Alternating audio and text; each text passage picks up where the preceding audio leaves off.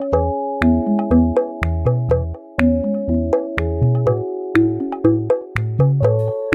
Maíra. Oi, Clarissa, tudo bom? Beleza, querida.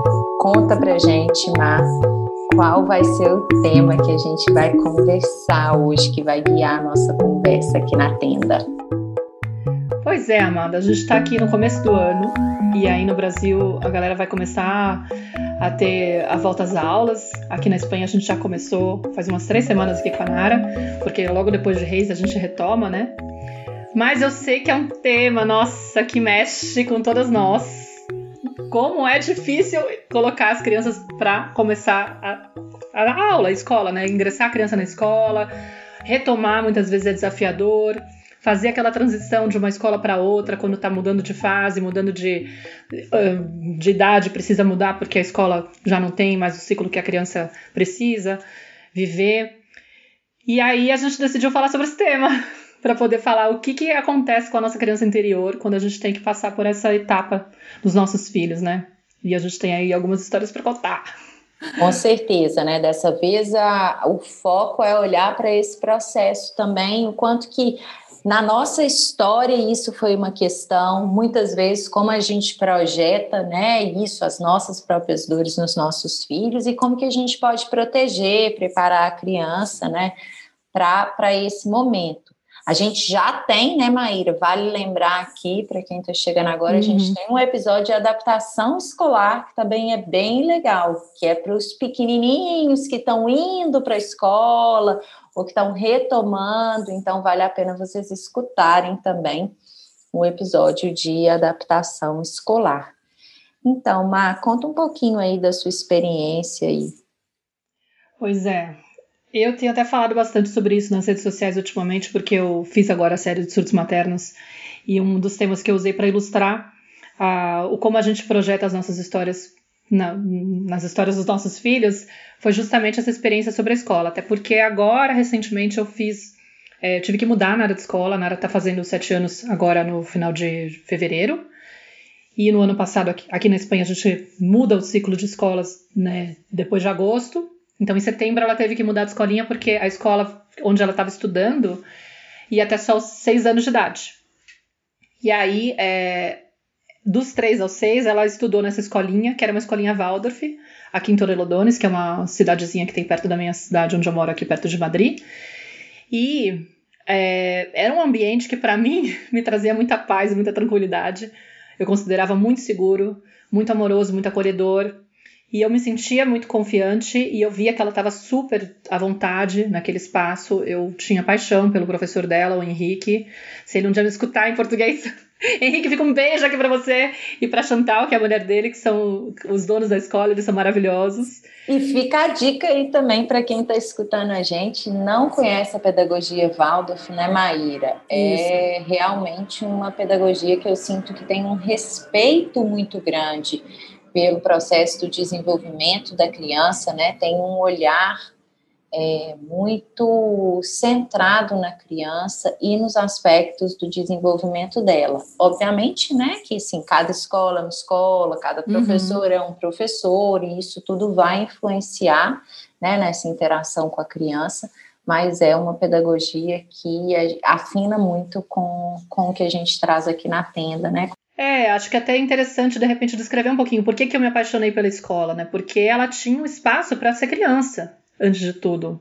Para mim, assim, foi a, assim, o, o ponto assim que fez eu falar, cara, é nesse espaço aqui, porque ela estava brincando o tempo todo, em contato com a natureza, com, eh, com, muito preocupada em entender os ciclos da natureza, né, de, de, ter esse contato constante. Não tinha essa coisa conteudista de ficar preocupado com o aprendizado didático das coisas que ela tem que aprender. Leitura, assim, não era, não era uma exigência, pelo contrário, era algo assim, deixa, deixa rolar. Né? Nesse momento ela está fazendo coisas afazeres de casa, é, brincando de aprender coisas de cozinhar, bordar. Era muito gostoso de acompanhar. E tinha também. Um, um, é, é interessante que eles têm um trabalho de autoeducação muito forte, os, os professores, né? Então você percebe que tem uma, um preparo para para entender a criança. Eles falavam de criança interior, no caso eles, né? É, esse casal, eles conheciam um pouco de criança interior promoviam várias palestras para a gente poder é, se situar, para que os pais pudessem entender mais sobre as propostas pedagógicas que eles eram alinhados. Estavam sempre. Aliás, agora eles estão fazendo um tour pela Europa com os dois filhos que eles têm, decidiram tirar um ano sabático no sentido de não estar mais na Espanha, para visitar escolas pela Europa toda e aprender com essa troca. Então, eles soltam de vez em quando entrevistas que eles fazem com pedagogos de um, uma escola não sei da onde, da Espanha, da França, da Itália. Então aí, começaram, eles são super interessantes. E aí eu me sentia muito segura, porque eu percebia que tanto por essa proposta de promover esse espaço de ser criança, como também pela questão emocional. Eles tinham muita capacidade de acolher as emoções, de dar espaço, de validade. Enfim, era uma coisa muito de um casal muito consciente né? E então eu tava assim, eu tava assim, ai, bom, minha filha tá num lugar maravilhoso, não tem que me preocupar, ela ama. E quando chegou a época dos seis anos, que ela tinha que mudar de escola, é, a gente já tinha pré-combinado, eu e o pai dela, dela ir para uma escola grande, pública, né? É, e eu tava super assustada, achando que quando chegasse a hora do vamos ver, talvez eu pudesse convencê-la a seguir numa proposta alternativa. Não, vamos fazer um esforço e tal. Só que a gente se separou, os gastos aumentaram muito, ficou muito assim. Não, não ia dar para bancar mais uma escola particular, entendeu? E aí eu não consegui insistir muito no começo. Ele, e a gente acabou tendo, por ele questões, a gente acabou mandando ela para uma escola, um colégio concertado aqui na Espanha, que é uma espécie de uma parceria entre o público e o privado, tem um, um preço mais barato do que uma escola particular, mas não é de graça, como a pública, né? A, a pública daqui não tinha mais vaga. E a, a, segunda opção que a gente tinha era muito fora do, do, do, Era muito, tipo, tradicional. Aí o Afonso se assustou e a gente acabou optando por essa segunda opção. E quando eu fui levar a Nara para esse lugar, na verdade, quando eu fui visitar a escola, nossa, tanto a outra como essa, eu já senti vários gatilhos. Nossa, foi péssimo para mim. Foi uma experiência muito difícil, porque a escola era muito grande, bem diferente da outra, que era um, era um sobradinho, tinham 15 famílias, 20 famílias, então eram no máximo umas 30 crianças, nem isso, nunca chegou a ter 30 crianças, era muito protegido, né? E essa era aquela coisa mais convencional, com, com, os corredores gigantes, quatro séries, eh, quatro salas, quatro turmas no, no, na, na etapa dela, na primeira série, que é a primária aqui. Então, tipo, eram uns 80 alunos só na série dela. Imagina. E, e era desde o do infantil até terceira, acho que o terceiro colegi colegial, nem sei como é que é o nome, ainda não aprendi, tá bom? Então era muita gente, muita gente. E só de falar eu já fico tensa, né? Mas enfim, eu lembro de eu entrando na escola, vendo aquele ambiente gigante e já acessando a minha criança interior e a minha experiência lá de trás. Porque eu tive uma experiência é, traumática com a escola, né? Eu fui pro berçário com quatro meses. E numa escola que provavelmente, anos 80, né? Em 1980 eu nasci. Eu devo ter entrado em janeiro de. Eu nasci em setembro, eu devo ter entrado em 81, no, né? Logo no início do ano. E com certeza, no, no berçário de 81, ninguém dava trela pro choro do bebê. para começar, né? Tipo, tem que aprender a chorar sozinha, parar de chorar, ficar sozinho aí no berço e é isso. A gente não vai ficar dando uma atenção especial. Com certeza tem uma questão aí. Eu sei que eu adoeci muito, que eu tinha que voltar para casa, eu ficava com a babá, dava trabalho para os meus pais, enfim, eu meio que acho que meu corpo ficava o tempo todo tentando dar um jeito de eu voltar para casa. E conforme eu fui crescendo, eu ficava nessa escola umas 12 horas por dia. Eu, meu pai me levava de manhãzinha, ele tinha que ir pro trabalho, é, me deixava bem cedo, tipo, coisa de sair de casa 7 horas, sei lá. Ele já descreveu para mim, eu tenho tudo isso anotado. Quando eu fui fazer a, o meu processo de biografia humana, eu entrevistei ele para saber detalhes. E aí eles me buscavam no final do dia, 7, 8 da, da noite, né? Tarde aqui. Eu falo 7 da tarde por causa da Espanha. Peguei a mania. E aí, uh, eu lembro que. Eu lembro muito de uma cena de eu ficar sempre no corredor com a mochila esperando anunciarem o meu nome no microfone da escola, que é quando que era isso o sistema que eles tinham, né? Priscila Maíra Soares, e depois, sete anos depois, Priscila Maíra e Leonardo Soares. E eu ficava lá, tipo, de, de, no plantão, assim, né? Ouvindo as crianças brincando no pátio, porque tinha uma janela que, do, desse corredor da saída, com as mochilas encostadas nos cantos, assim, né? É, que, que dava, tinha uma janela que dava pro pátio, então eu ouvia as crianças brincando e eu falava, eu prefiro ficar aqui, porque pode ser que minha mãe chegue a qualquer momento. E às vezes eu ficava meia hora, uma hora, não sei. Mas eu ficava lá várias noites. E era uma dor muito grande que eu tinha. E às vezes eu faltava, eu, eu saltava o jantar. Eu almoçava, jantava, lanchava e jantava nessa escola. E às vezes eu não, não gostava do menu, assim, do cardápio que tinha. Acabava não jantando. E aí, quando eu chegava no carro e minha mãe descobria que eu não tinha jantado, era aquela bronca, né? Como assim? Vou ter que ter trabalho, eu pago uma escola super cara, que inclui a refeição, e agora eu vou ter que fazer o jantar, e não sei o que, não sei o que lá. Tadinha. Ela, na verdade, tinha um cenário assim, bem desafiador, porque meu pai estudava à noite, chegava meia-noite em casa, e ela estava sozinha com duas crianças, depois com três. Não sei se com três ele ainda estava estudando, acho que não. Mas provavelmente no chip dela era, meu, preciso dar banho e botar na cama, entendeu? Para ter um respiro. E a gente não estava, entre aspas, colaborando, né? Quando a gente fazia alguma coisa dessas, de fugir da rotina dela, do que estava na cabeça dela. E aí eu lembro que essas broncas, atualmente, né? Minha mãe faleceu já há 11 anos, então não pude nem conversar com ela para poder recuperar essa memória com ela. Mas quando eu quando eu recebia isso, quando ela falava, me tratava desse jeito no carro, me vinha um sentimento de estar tá incomodando muito, atrapalhando muito ela, né? De tá sendo um peso para ela, né? Tipo, nossa, olha quem eu sou, olha o que eu faço com a minha mãe, coitada dela. E aí, ao ponto de eu começar a criar muito uma imagem, uma autoimagem de uma pessoa assim, que não é, que não deveria estar aqui, que não deveria existir, que não deveria ter nascido. Brotou aí uma ferida da rejeição, assim, reforçou provavelmente, né? Porque provavelmente não era só aí que ela se manifestava. Essa, esse tipo de tratamento e tal, né? Tiveram outros episódios.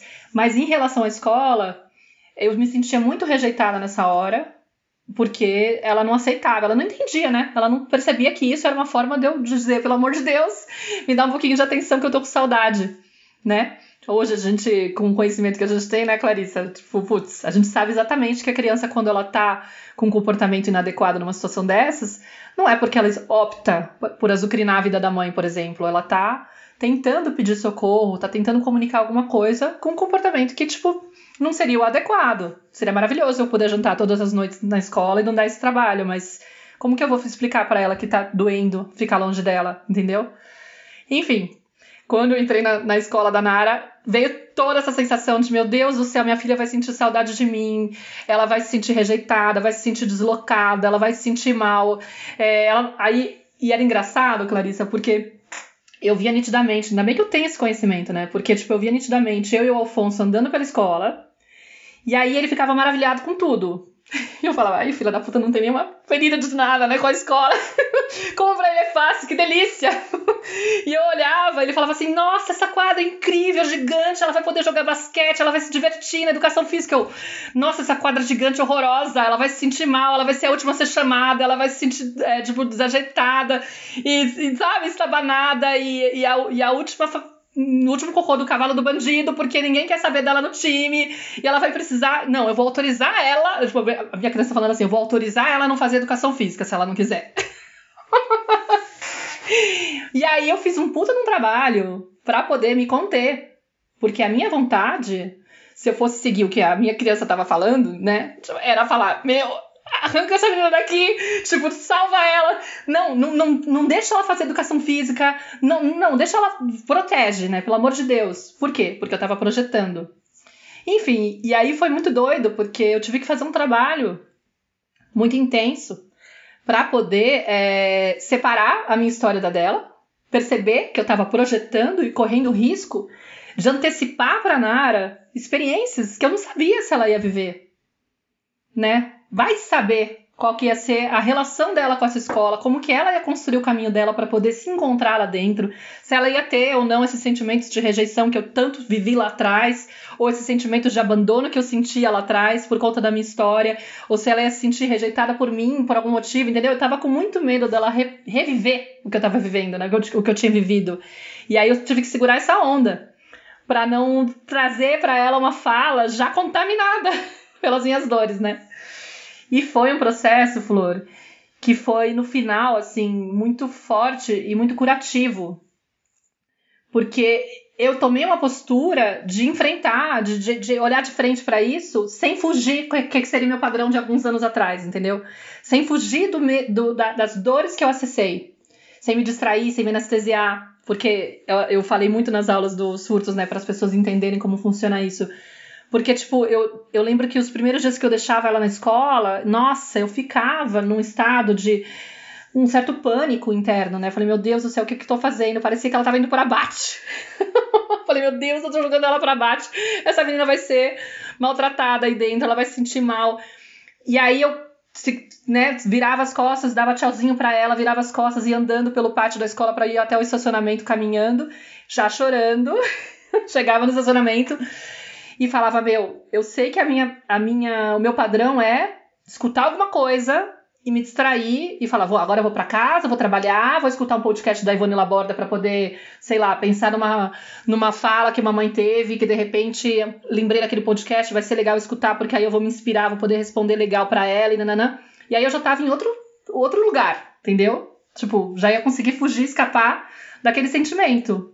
E o que que eu fiz? Eu fiz um outro caminho, eu explorei uma outra, um outro jeito que é, não, eu vou usar todo o conhecimento que eu tenho, a experiência que eu tenho dos últimos anos de maternar a criança interior e vou permitir que ela se expresse, vou validar o que ela está sentindo e vou maternar essa criança para ela chorar tudo que ela precisa. E aí eu, eu brinco, né, que eu, eu colocava, eu tirava o meu óculos, colocava óculos escuros e falava assim, bom, também não preciso ficar me sentindo assim, aquela que não tá nem aí com ninguém, né? Coloco meu óculos escuros aqui no estacionamento e antes de ligar o carro e voltar para casa e correr o risco de fugir do meu sentir, eu vou sentir. Aí eu ficava chorando. E conforme os dias passavam, foi, foi limpando, assim, foi ficando mais leve, né? Sim, muito legal, né? Essa, essa experiência e o caminho, né? Que eu acho que assim, né, todo trabalho que, que a gente tem feito pode proporcionar na prática, na relação com a criança, né?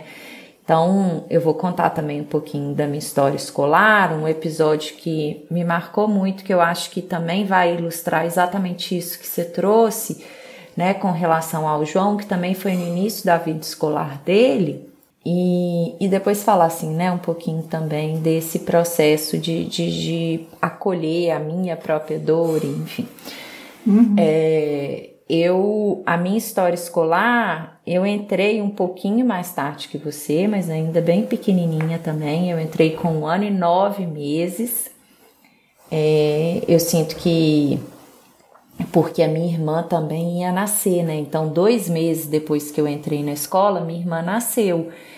Então, é, além de ter entrado na escola com um ano e nove meses, dois meses depois minha irmã nasceu. Então, é, eu tenho, né, registrado internamente em algumas vivências que eu já fiz, né? Eu consigo acessar essa dor.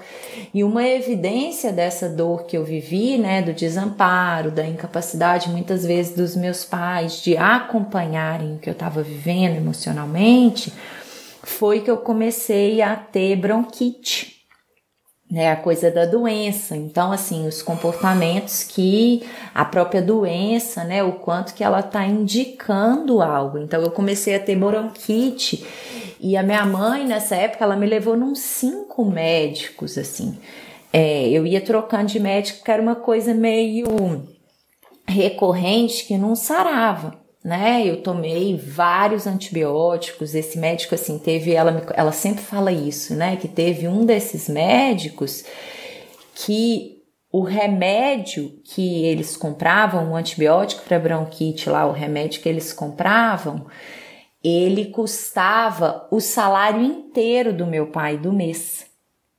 E que, e que não, não adiantou até que ela encontrou um homeopata, Uau. graças a Deus, e, e que esse homeopata ele tinha uma uma bolinha lá, né, uma fórmula e que eu tomei essa fórmula, diz ela que assim, né, eu, eu fiz um, um cocô, não sei das quantas, fiz não sei o que, nananã, e que essa bolinha, ela era meio que o remédio que sempre que eu tinha alguma coisa eu tomava, e aí eu não tive mais bronquite, assim, né é, com essa homeopatia, enfim, com os processos que provavelmente ela vivenciou lá também dentro, nesse trabalho com o homeopata, né? Então, eu sei que esse esse início da vida escolar foi marcado por isso, né? Por essa, por esse abandono ali de ir para a escola. A minha sensação de, de abandono, uhum. depois a chegada da minha irmã que reforça isso, né? E, e essa doença como uma tentativa desesperada de mostrar que eu estava ali. E o que eu lembro, né, Maíra, da minha vida escolar, também lembro muito assim de ficar na escola depois. Minha mãe atrasava muito para buscar a gente também. Era algo que me marcava também, que eu acho que eu ficava muito angustiada. Eu acho não, me lembro de me sentir, de ficar muito angustiada com isso né? Aquela sensação de meu Deus, cadê? Será que vem? Será que não vem, né? E o tempo ele se arrasta nesse momento, né? E é bem isso, assim, esse espaço hostil, a criança, a gente meio largada na escola, né? Por mais que era uma escola super elitizada e tal, mas aquela coisa meio sozinha, não tinha um adulto para te ver, para te acompanhar, para sentar do lado. Ah, sua mãe tá demorando, como é que você tá se sentindo, enfim né? É, e a coisa do bullying também, lá por volta de 10, 11 anos, eu era muito magrinha, usava óculos, e isso era uma experiência assim terrível para mim. E uma evidência, né, de que foi vivida de uma forma muito solitária isso, porque é uma coisa que a gente também sempre traz aqui na tenda, né? O quanto que o trauma, essas experiências traumáticas, marcantes, desafiadoras, elas só vão ser consideradas, né, ou caracterizadas como um trauma quando a gente passa por isso sozinha. E eu lembro, né, de uma forma desacompanhada, porque se tem um adulto que eu posso, que eu me sinto segura para poder falar, contar e, e, me, e, ter um espaço seguro no qual eu possa expressar o que eu estou sentindo, isso vai ser organizado, por mais desafiador que seja a experiência, né? Mas eu me lembro que eu não contava para ninguém na minha casa sobre os apelidos que me davam, sobre a forma como os meus colegas, é, alguns né, dos meus colegas se referiam a mim, sobre é, o meu medo de ir para a escola, sobre essa coisa de chegar no início do ano, muda todo mundo de sala e fala, putz, será que aquele menino, será que aquela pessoa vai estar na minha sala? Não vai, aquela angústia diante daquele tanto de criança, daquele ambiente totalmente hostil, frio, inseguro. Então, assim, é, tem muita dor nesse meu processo escolar, né? Muita sensação de abandono, de rejeição e um medo muito grande de levar isso para os meus pais. E por que que eu não levava? Né? Essa que é a grande pergunta. Eu trago isso muito para os meus clientes. Por que que a gente acha, né, que assim, por que que você não falava? Porque não era seguro.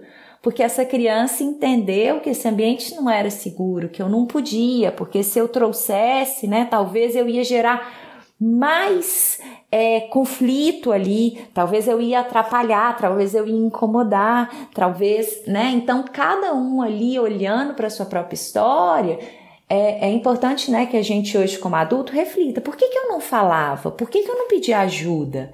Por que, que eu não, não comunicava o que estava me acontecendo de fato com 10, 11 anos? Até o medo de ser criticado, né? Às vezes a gente vai trazer uma questão do tipo, ah, o menino fez isso comigo, mas o que, que você fez para ele para chegar, para ele fazer assim com você, entendeu? Claro. Tem tantas formas que os pais, sem querer, até às vezes para tentar trazer uma solução, é, um conselho, mas que eles cortam a comunicação. A criança está tentando trazer alguma coisa e eles vão interrompem e, te, e, e trazem alguma questão, assim, a, a, a forma como eles fazem inibe a criança né, de, de, de, continuar falando a respeito daquilo, não, porque não tem esse espaço seguro para ela trazer no final. E muitas vezes é o fato deles ficarem desconfortáveis com aquilo que ela está trazendo. Nossa, ela está falando de um incômodo. Isso significa que eu preciso, eu, eu precisaria sentir esse incômodo para poder ajudar ela, né? Mas eu não tenho essa resiliência, não tenho essa capacidade, porque eu não faço isso comigo, eu fico sempre fugindo do meu sentir. Então, quando eu vejo meu filho trazendo uma questão, eu já tento minimizar. Tipo, ah, eu briguei com a minha melhor amiga no, no, no, recreio. Ah, mas fica tranquilo que amanhã tá de boa. Vocês são amigas, relaxa, essas coisas acontecem. É, nessa nossa tentativa desesperada de ser resolutivo, de não, de não permitir que eles se frustrem, né? É. A gente, a nossa ansiedade atropela o processo, ao invés de eu parar e refletir. E aí eu vivi uma situação com o João, uma hum. vez, que foi muito interessante, porque me fez poder voltar a toda essa história. Eu lembro que assim, logo que ele entrou na escola, tinha um menininho que ele, é, enfim, era um menininho lá que o João brincava, enfim, tal. Um dia o João chegou em casa e eu tava dando banho nele. E o João virou e falou assim: "Mamãe, hoje o fulaninho não me deixou entrar na casinha. Falei, é, filho, por quê? Mas aquilo me pegou de um jeito nossa. que eu falei assim, nossa, que dó, né? Imagina, o menino acabou de entrar na escola, coitadinho, tão pequenininho. É, e, e, o amigo, aí eu falei, filho, e os outros amigos entraram? Entrou todo mundo, menos eu. Você falou para a professora, filho, já, já comecei, uhum. né, assim, a querer saber. E você falou para a tia Sandra, e o que, que aconteceu? Enfim. E aí, aos poucos, eu fui percebendo, né, pela conversa que eu fui tendo com ele, e o João logo depois falou assim: Falei, mas você gosta do fulano, João? Eu gosto dele, mamãe. Falei, é, ele é. Aí daqui a pouco, assim, ele tava saindo do banho, a gente tá, eu tava secando ele, aí ele falou assim: é, amanhã eu vou brincar com ele, não sei o que, e nananã. Eu já, tipo assim, ele já ele me contou o que estava acontecendo, uhum. de certa forma aquilo já liberou ali uma pequena tensão que existia, ele já tá fazendo plano de brincar com ele no dia seguinte, que gostava dele. Eu falei assim, nossa. E aí, quando ele me falou isso, falou que ia brincar, não sei o que, e eu ainda tava presa na dor, querendo dar um sujigão no menino, né? Assim, toda, né, enraivecida com ele, enfim. Eu falei, meu Deus do céu, está me contando da minha dor. E aí fui, né, fazendo esse processo retrospectivo de, de acessar, né, toda essa, essa experiência escolar que eu vivi, que foi extremamente traumática, né? Assim, enfim, desacompanhada, desamparada. E, e foi uma coisa que eu levei para terapia, que eu pude, de certa forma, elaborar um pouco mais profundamente. E eu me lembro que no dia seguinte eu comentei com a professora o que tinha acontecido, mas não no sentido de, ah, deixa eu tirar a satisfação, ou deixa eu é, quero que ela faça algo. E eu falei isso para ela, eu falei assim, eu tô só te contando porque eu sinto que tem a ver muito com a minha própria dor, não tem a ver com o João, porque ele mesmo já já se abriu para poder falar, não, eu gosto dele, eu vou brincar com ele e tal, mas só trazendo para que você veja e saiba que, que aconteceu esse episódio. E aí ela foi me contar um pouco da história desse menino. E ela uhum. falou assim: Clarissa, ele é uma criança que o pai é americano, a mãe é brasileira. Então, ele, ano passado, quando ele entrou na escola muito pequenininho, ele quase não falava e as crianças não entendiam ele. Então, foi uma criança que ficou por muito tempo meio isolada das outras crianças, num cantinho da sala, por um desafio dele é, se inserir pela língua. Os pais dele se separaram com ele muito ainda pequenininho. E aí ela foi me trazendo o contexto. Eu falei, poxa vida, então ele tá simplesmente reproduzindo um pouco do que ele viveu. Assim, agora uhum. que ele era o mais velho da sala e o João era o novo, era mais novo, tinha acabado de chegar.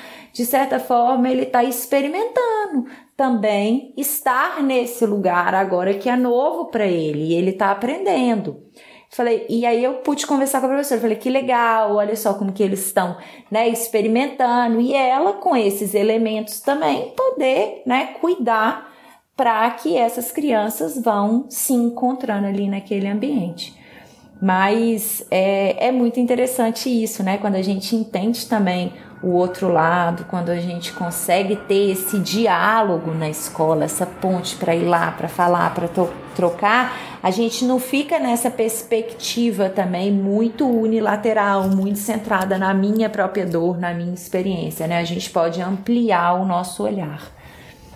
Nossa, é super desafiador, né? Porque tem, é, eu sinto que mexe tanto, a gente fica tão sensível que realmente para chegar nesse lugar de, de criar essa ponte, inclusive de confiar, né? será que eu consigo viver essa experiência acreditando numa escola que tem esse formato que para minha experiência não, não foi tão legal e, e, o exemplo que você trouxe é super lindo porque é bem parecido com, com isso, né? Tipo, mas é muito legal essa consciência que a gente tem, né? Porque quando a gente reconhece que é a criança que está se remoendo por dentro e tá lá totalmente cutucada e sensível com o que está acontecendo, a gente pode fazer esse trabalho de peraí, então vamos separar, né? A minha história do que a criança está exper experimentando para que ela tenha liberdade para viver a experiência dela e buscar o caminho dela. Isso. E aí, ao invés de ficar meio que em alerta constante, acreditando que ela vai trazer sempre uma coisa difícil, né? Porque, nossa, o que será que ela vai trazer da escola e tal? Hoje, é abrir essa escuta é, ativa, né? Essa escuta genuína, de, de, de interessada, né? Pela criança e detectar os detalhes. Acho que uma coisa que eu, que eu percebi, assim, que às vezes essa dificuldade que a gente tem de acessar, de ver os nossos filhos se frustrando com algo e esse medo, às vezes, não será que ele vai reviver é, a minha experiência? A gente fica com tanta angústia de fazer com que eles vivam uma experiência positiva daquilo, né? Que a gente não quer, não, não quer, digamos, permitir que eles se frustrem também.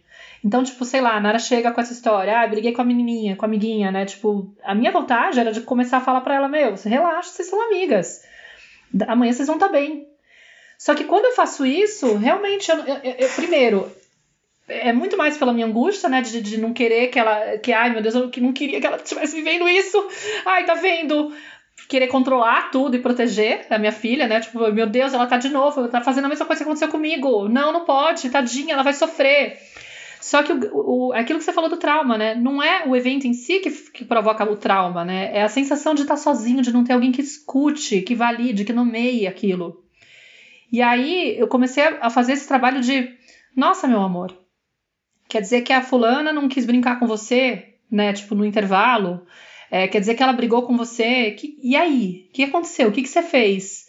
Ah, mamãe, eu fui pro banheiro chorar. E ao invés de ficar, tipo, dando conselho, né? Tipo, é, é explorar, é, é, o atrevimento de uma coisa que a gente não, não, costuma fazer muito, mas é se atrever a tentar entrar no que a pessoa tá sentindo, não não querendo, tipo, apagar aquilo quanto antes, né? Ai, deixa eu fazer ela superar isso quanto antes. Não, filha, mas e aí? O que, que você sentiu quando você tava lá no banheiro? Conta pra mamãe. Ah, eu, por exemplo, eu fiquei pensando em você. Ah, você ficou com saudade da mamãe? Ô, oh, meu amor. Ah, eu sei o que é isso. É tão difícil ficar longe, né? Nessas horas a gente queria estar junto, não é verdade? Seria tão gostoso se eu pudesse estar lá. Mas a mamãe não tava, né? E como que foi para você? E aí, meu, era uma coisa muito linda, Clarissa, porque era do tipo assim, gente, que, porque é isso que você falou. Depois que a gente explora, se atreve a entrar nesse terreno, permite que a criança traga o desconforto dela, e muitas vezes a gente vai ter que sustentar que ela vai chorar, que ela vai ficar mais sensível ainda do que o começo da conversa, por quê? Porque ela tá permitindo trazer aquilo que tava. Que ela teve que, de repente, guardar. Ela ficou chorando escondida no banheiro, entendeu? E ninguém estava acompanhando ela. E ela ficou horas e horas com aquela angústia dentro dela. De repente chega a mamãe, que aliás é importante falar que ela fala, né? Chega a mamãe e, e, e, ela, e a criança tem aquela, aquele choro que ninguém entende, né? Ai, tava super bem. Por que, que ficou incomodada? Porque a mamãe é o porto seguro. Maravilhoso que ela chore quando a mamãe chega é ótimo sinal de que ela te vê como uma referência de apego seguro. Que com você ela se sente confortável para soltar aquilo que ela teve que aguentar durante o dia. E que bom, porque ela precisa soltar. E às vezes a gente vai ter que entrar nesse terreno de, de acompanhar essa criança que demonstra mais incômodo ainda do que o início da fala e ficar e, e, tentar se acalmar para não entrar no lugar de vamos, vamos fazer essa criança se sentir bem logo, vamos fazer uma fala para ela entender que tá tudo bem, amanhã vocês vão estar tá brincando, tá, fica de boa. Não. Explora, cara, explora, porque é isso que vai permitir o processo curativo dela se limpar daquilo que incomodou. Porque é isso, né, Flora? A gente não tem um cenário ideal para todas. Tem mães que não vão poder optar por isso. E esse explora, Mar, eu acho que é muito importante a gente pontuar uma coisa aqui, né? É de um lugar de muito cuidado porque muitas vezes, até mesmo né, nessa tentativa de se conectar com a criança, a uhum. nossa ansiedade muitas vezes se sobressai ali. Não, eu vou escutar, eu vou acompanhar, eu vou ficar, eu vou me interessar.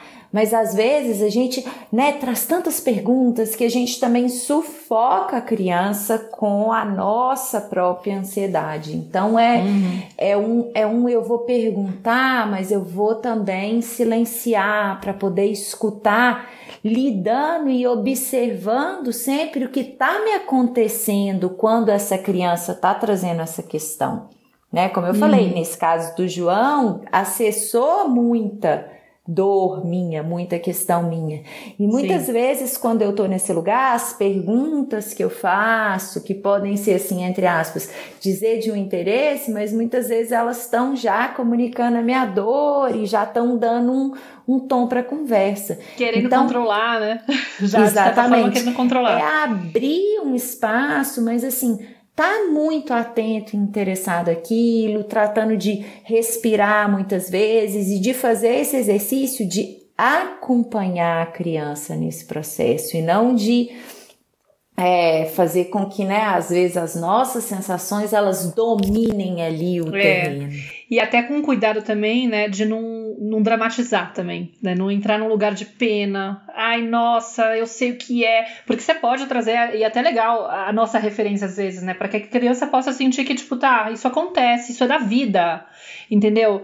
É, porque é essa sensação, o aprendizado que eu tenho tido, assim, quando a gente vai colocar, muitas mães que, eu, que, que me seguem, né, e eu tenho esse perfil também, a gente tende a ser muito protetora, né? Porque, ai, doeu tanto e tal, eu não quero que aconteça com meu filho. E aí muitas vezes não consegue largar o filho pra vida. Porque fica com medo de que enquanto não tiver sob o meu. embaixo da minha asa, vai saber como vão tratar ela lá fora. Vai saber o que ela vai escutar, vai doer. Não, não quero que ela sofra, porque para mim doeu muito, né? Fica com essa sensação de que eu deveria estar presente. Então dói muito essa sensação de que eu não estava lá para cuidar, né? E aí, na hora que você vai fazer a leitura de, do que tá acontecendo com a criança, você pode falar, putz, grila, né? E aí eu sei o que é isso, meu amor.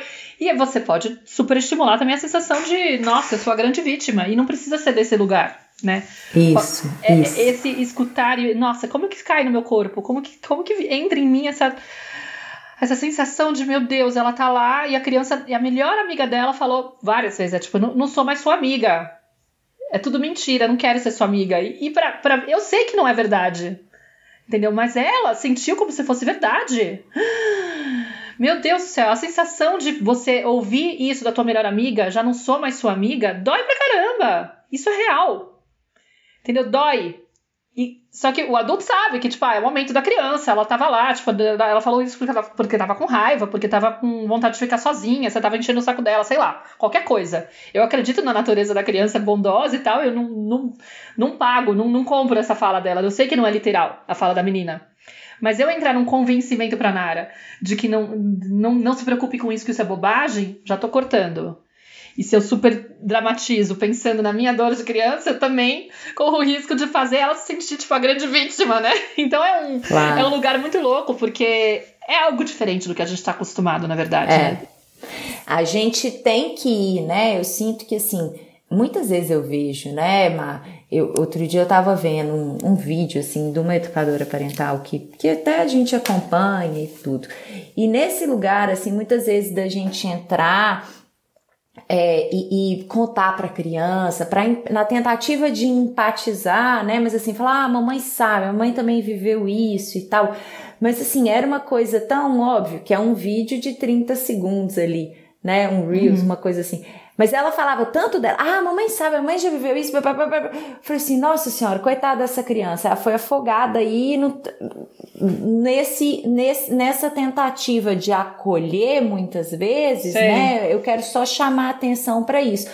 Pra gente não ir nesse lugar de eu também derramar e transbordar e fazer um drama, uma tempestade maior e roubar a cena isso. que deveria ser um movimento de eu estou aqui para acompanhá-la. E para acompanhar alguém, eu saio desse, entre aspas, protagonismo. Eu estou aqui uhum. simplesmente num lugar de escuta, de, de tentar estar tá em equilíbrio interno, porque ela sente que eu tô se eu tô ansiosa, se eu tô trazendo muita coisa, essa criança sente isso e também começa a reagir desde esse lugar.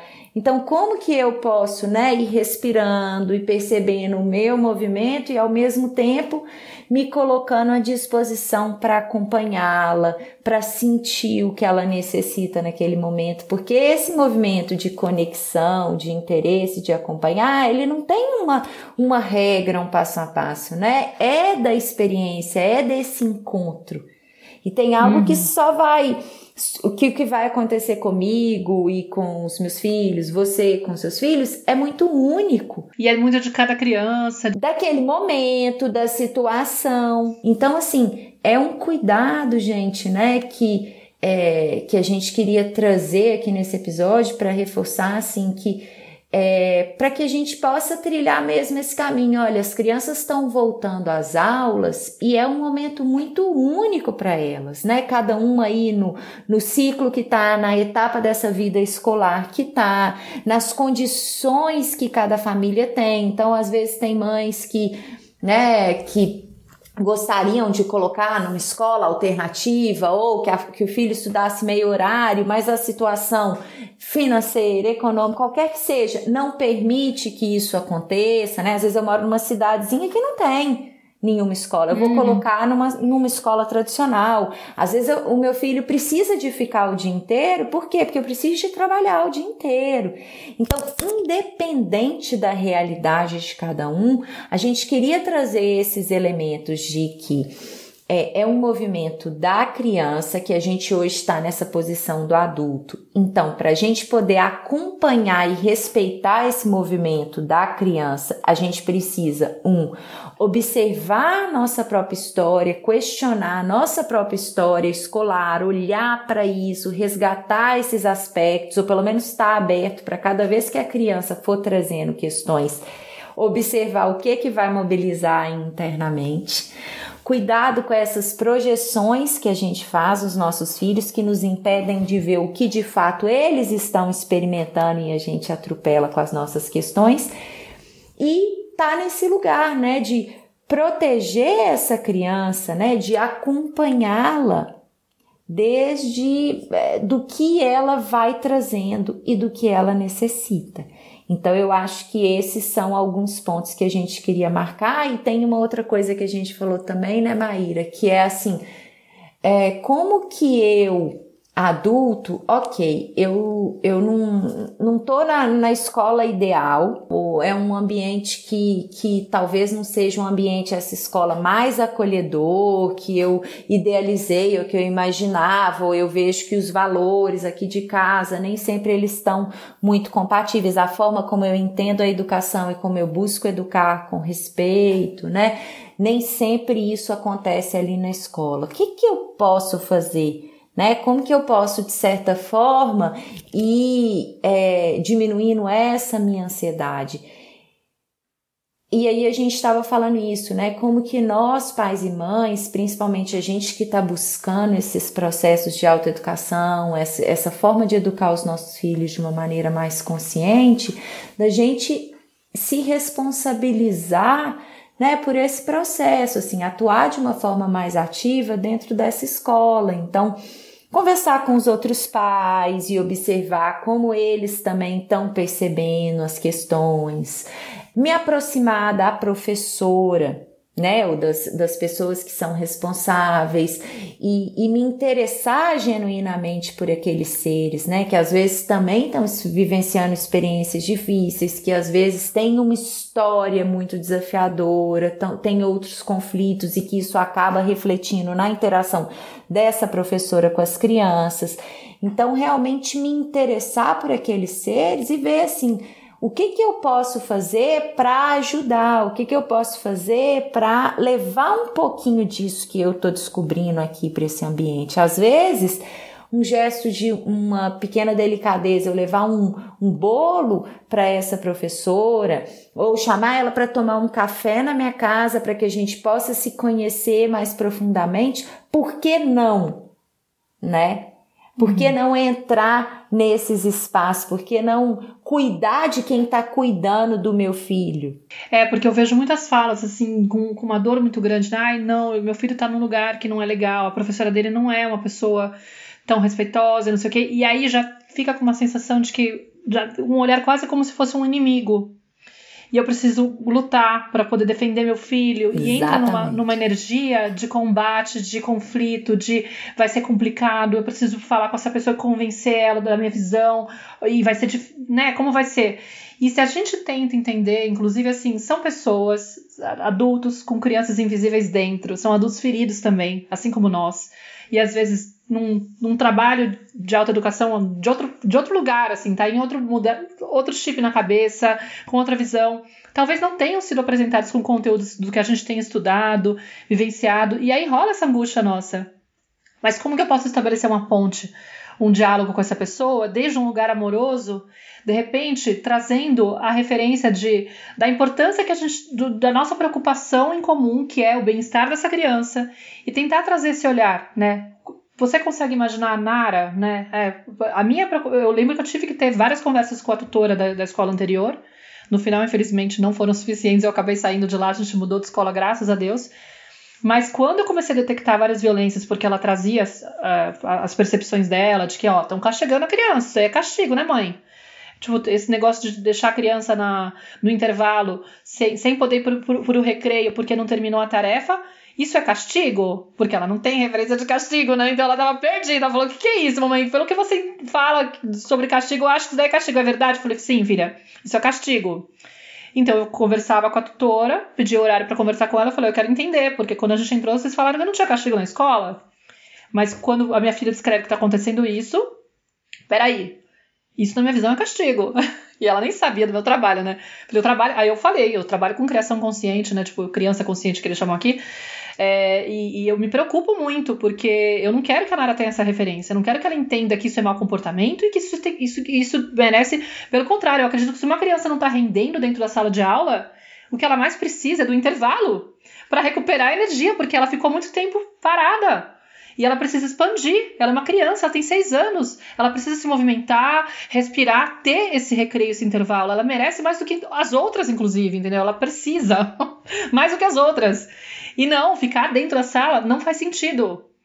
Enfim, mas eu falava de um jeito muito menos, é, digamos, muito mais amoroso, mais calmo, né? Aqui eu falo do jeito que eu tava pensando por dentro. Falei, gente, não, não me entra pela cabeça, né? Tipo, não dá, não dá. É, é realmente muito difícil de entender a lógica de, dessas, de, dessa abordagem, mas eu trazia de um jeito muito assim, mostrando a preocupação que eu tinha. Quando ela falava que quando eu insisti várias vezes, em várias reuniões, eu fiz duas ou três reuniões com ela sobre que eu, que eu mencionei a, a questão da comida. A gente contrata o, o refeitório, no, é, é, opcional, né? Tem faz que coloca a criança para comer lá e faz que não. A gente contratou.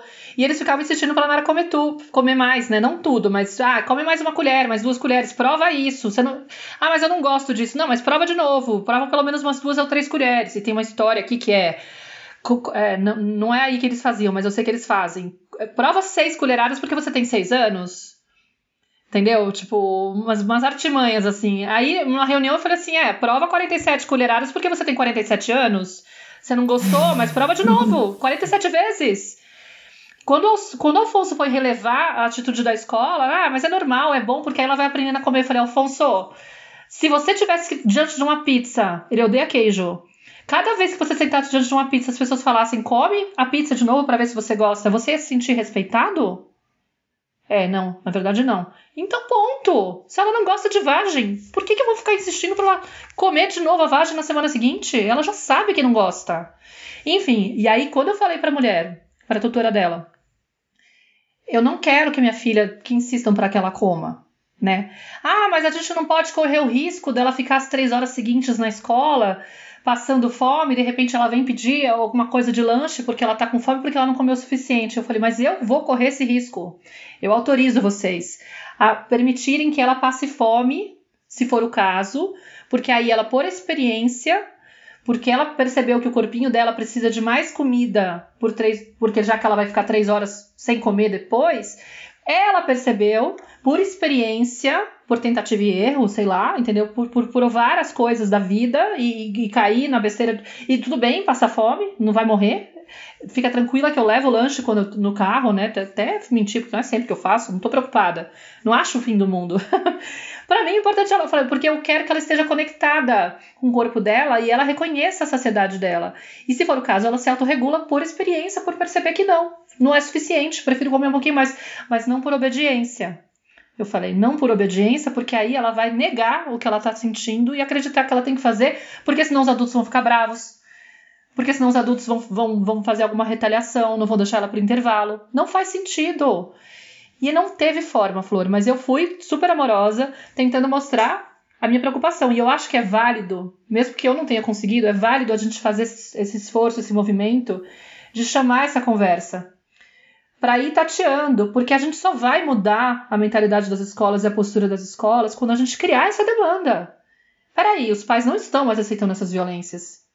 Isso não é aceitável. Tem gente pedindo para conteúdo, conteúdo sobre disciplina positiva.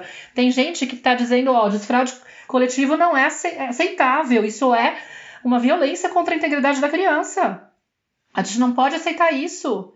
Então, se a gente não fizer esse movimento de buscar essa forma de dialogar com, com as escolas e trazer esses conteúdos novos e falar, eu me preocupo, porque eu sei que isso tem uma consequência para essa criança no futuro.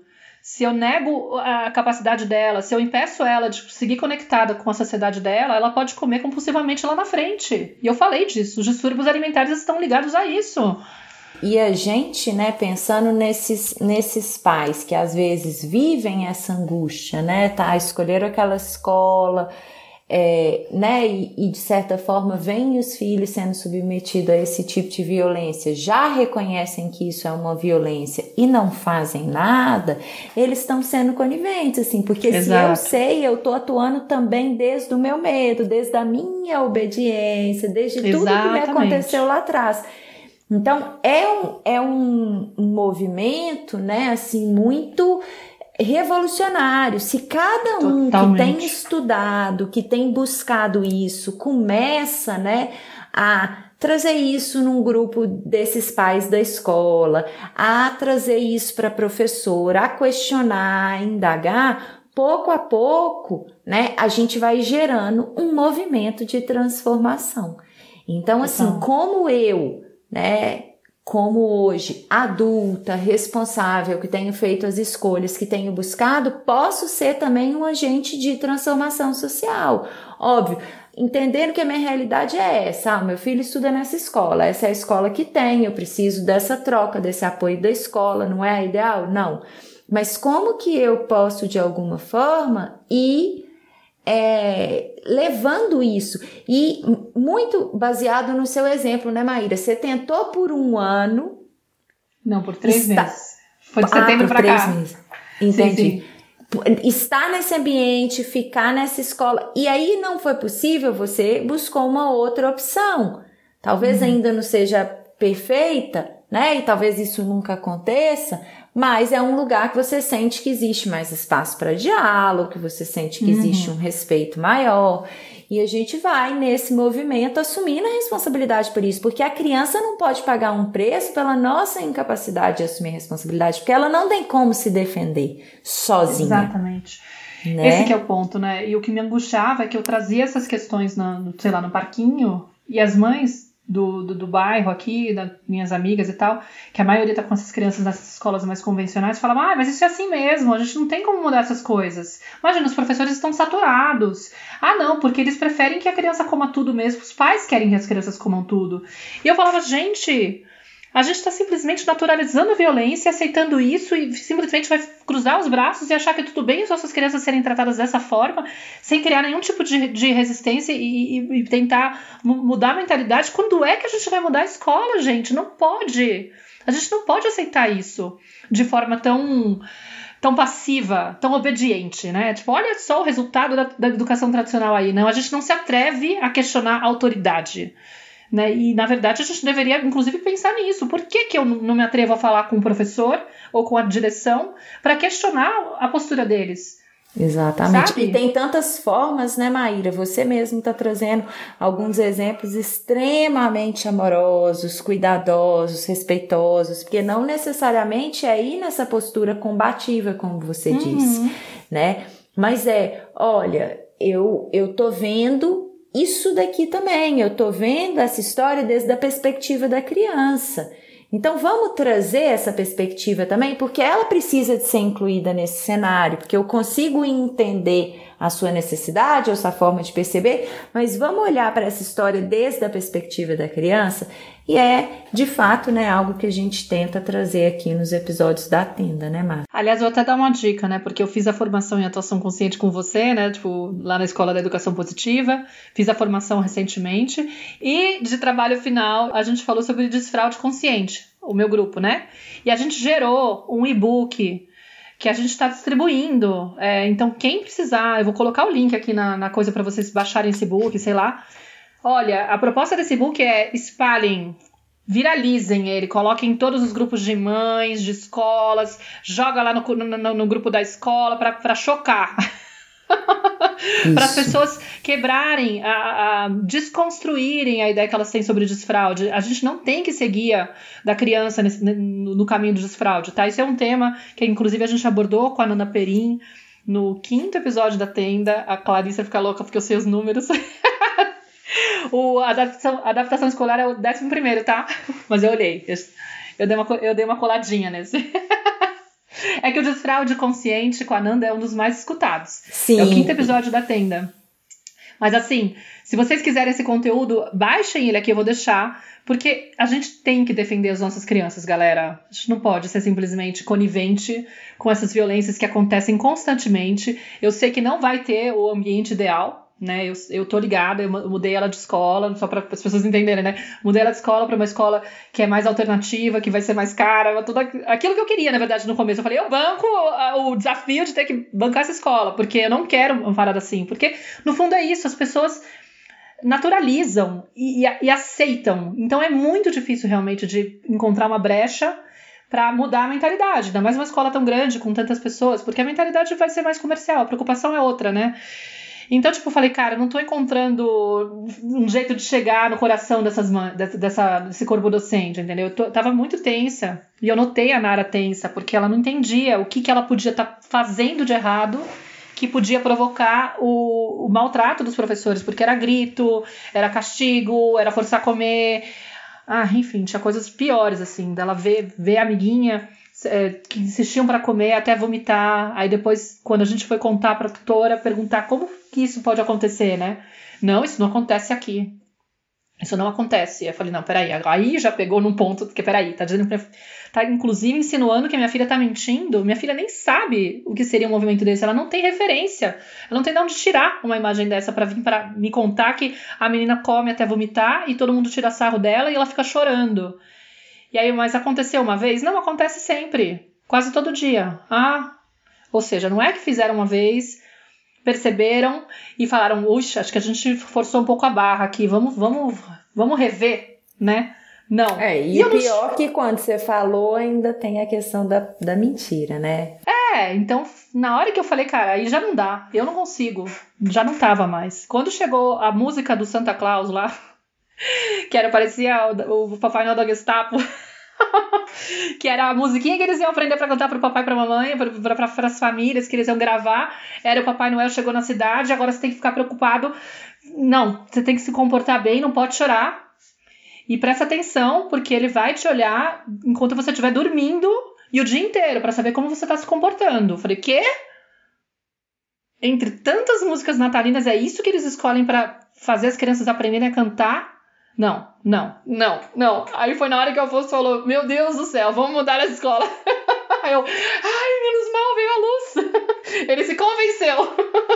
Eu já estava convencida antes, mas foi a hora do ponto de tomada de decisão. Falei, meu, vou aproveitar. E falou: Não, peraí, deixa eu marcar a reunião na outra escola agora, antes que ele perca, antes que ele desanime. E aí engatamos e conseguimos mudar. Mas enfim, não é a realidade de todo mundo, eu tô ligada. Então a gente muitas vezes vai ter que entrar nesse lugar de tentar insistir um pouco, aceitar um pouco a realidade por um lado. Mas assim, esse insistir um pouco e se atrever, acho que construir essa ponte amorosa de um, de um lugar de quem está preocupado e também enxerga a, a, limitação do outro, a dor do outro, né? A, a criança invisível que está no outro. Porque essa tutora, eu falava, gente do céu, deve ser uma ferida muito grande nessa mulher. Dela não reconhecer que isso é violento. Ela naturalizou isso, ela acha isso normal. Tem uma criança muito invisível dentro dela. Então, essa consciência ajuda muitas vezes a, você acessar essa, essa fala mais amorosa, porque você não vai naquela coisa do tipo, ela é minha inimiga. Não, ela é uma pessoa que não foi respeitada, não foi, né, não foi vista, não foi, né? Não, não permitiram que ela regulasse sozinha.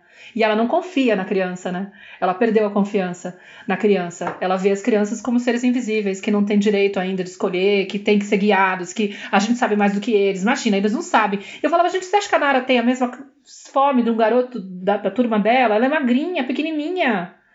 A quantidade do que ela come não tem nada a ver com um garoto grandão. Não faz sentido. Ah, a gente segue um mínimo que é recomendado. Recomendado por quem? Vontade de falar. A minha criança. Por quem, cara pálida? Mas não, tipo, por quem, né? Tipo, pelo amor de Deus, você consegue entender? Mas, enfim, não acessei, mas eu acho que é, vale a pena esse, esse movimento. Porque é assim que a gente vai mudar o mundo, né?